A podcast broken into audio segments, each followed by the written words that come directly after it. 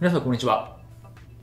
弁護士をしております。中野秀俊と申します。今日のテーマなんですけれども、セラノス事件に学ぶスタートアップの資金調達が詐欺になるときというテーマでお話をしたいというふうに思います。まあ、このセラノスという会社なんですけれども、まあ、結構知ってる人は知ってるというか、結構一大事件になった事件があるんですけれども、まあ、セラノス社ですね、まあ、CEO にですね、有罪判決が出ましたっていう報道があったんですね。で、このセラノスって会社は何かっていうと、まあ、これアメリカの会社なんですけれども、一滴の血液から全ての、まあ、病気とか、そういうのがわかるっていうところでですね、バーンと打ち出して、まあ、この経営者の女性の経営者だったんですけれども、それで有名な投資家、まあ、あらゆるですね、事業家から投資家から集めていて、この CEO の方は女性版のジョブズだと。いうふうに呼ばれていて、まあ、一世を風靡したんですね。あの、有名な雑誌にも載っていて、まあ、次世代の起業家だと、えー女えー、女性版成仏だみたいな話だったんですけど、蓋を開けてみると全てが嘘だったと。もう一滴の血液から全てが分かるなんていうものは分からなかったし、そういう装置もなかったし、なんか嘘で塗り固められてましたみたいなところで、まあ、衝撃を与えたというところだったんですけれども、まあ、その、まあ、CO に有罪判決が出ましたというところだったんですね。で、まあ、何が悪かったのかっていう話なんですけど、まあ、当然この全てが嘘だった。まあ、全部いろんな人を騙していてっていうところはあるとは思うんですけれども、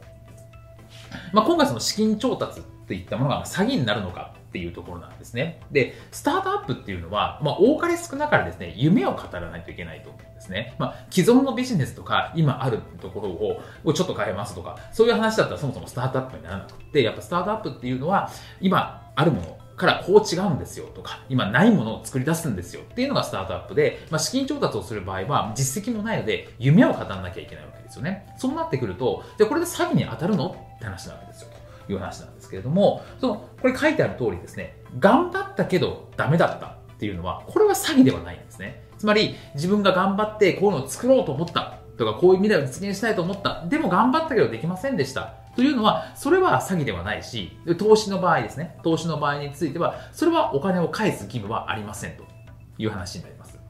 ただ、じゃあ、詐欺になる場合っていうのはどういう場合なのかっていうんですけど、まあ、そもそも詐欺っていうのは、相手を最初から騙すつもりでお金を取ること。これが詐欺になるわけです。なので、まあ、セラノス社で言えば、まあ、一滴の血液から、えー、全部が、病状が分かるっていう、まあ、装置だとか、そういうシステムを組むんですというふうに始まって、で、まあ、最初は思ってたのか思ってなかったのかっていう部分もあるんですけれども、明らかに途中の段階からもうできないというのが分かっているのにもかかわらず、いや、そういう装置ができたんだって嘘をついて、さらにお金を引っ張ってるいうところがあるので、こうやってやっぱ最初は騙すつもりでお金を取るっていう場合は、これはやっぱり詐欺になってしまうかなというふうに思います。なので、まあ、スタートアップの経営者とかですね、夢を語るのは当然いいことなんですけれども、嘘はダメですと。いう話ですよね。で、ちゃんとやっぱり、その進捗とかいうものは投資家に報告をするっていうのはすごく大事かなというふうに思っています。で、その報告も嘘があってやっぱりダメで、やっぱりそれでお金を引っ張ってきてしまうと、そこは詐欺になってしまう可能性もあるのでですね、そこは注意していただければというふうに思います。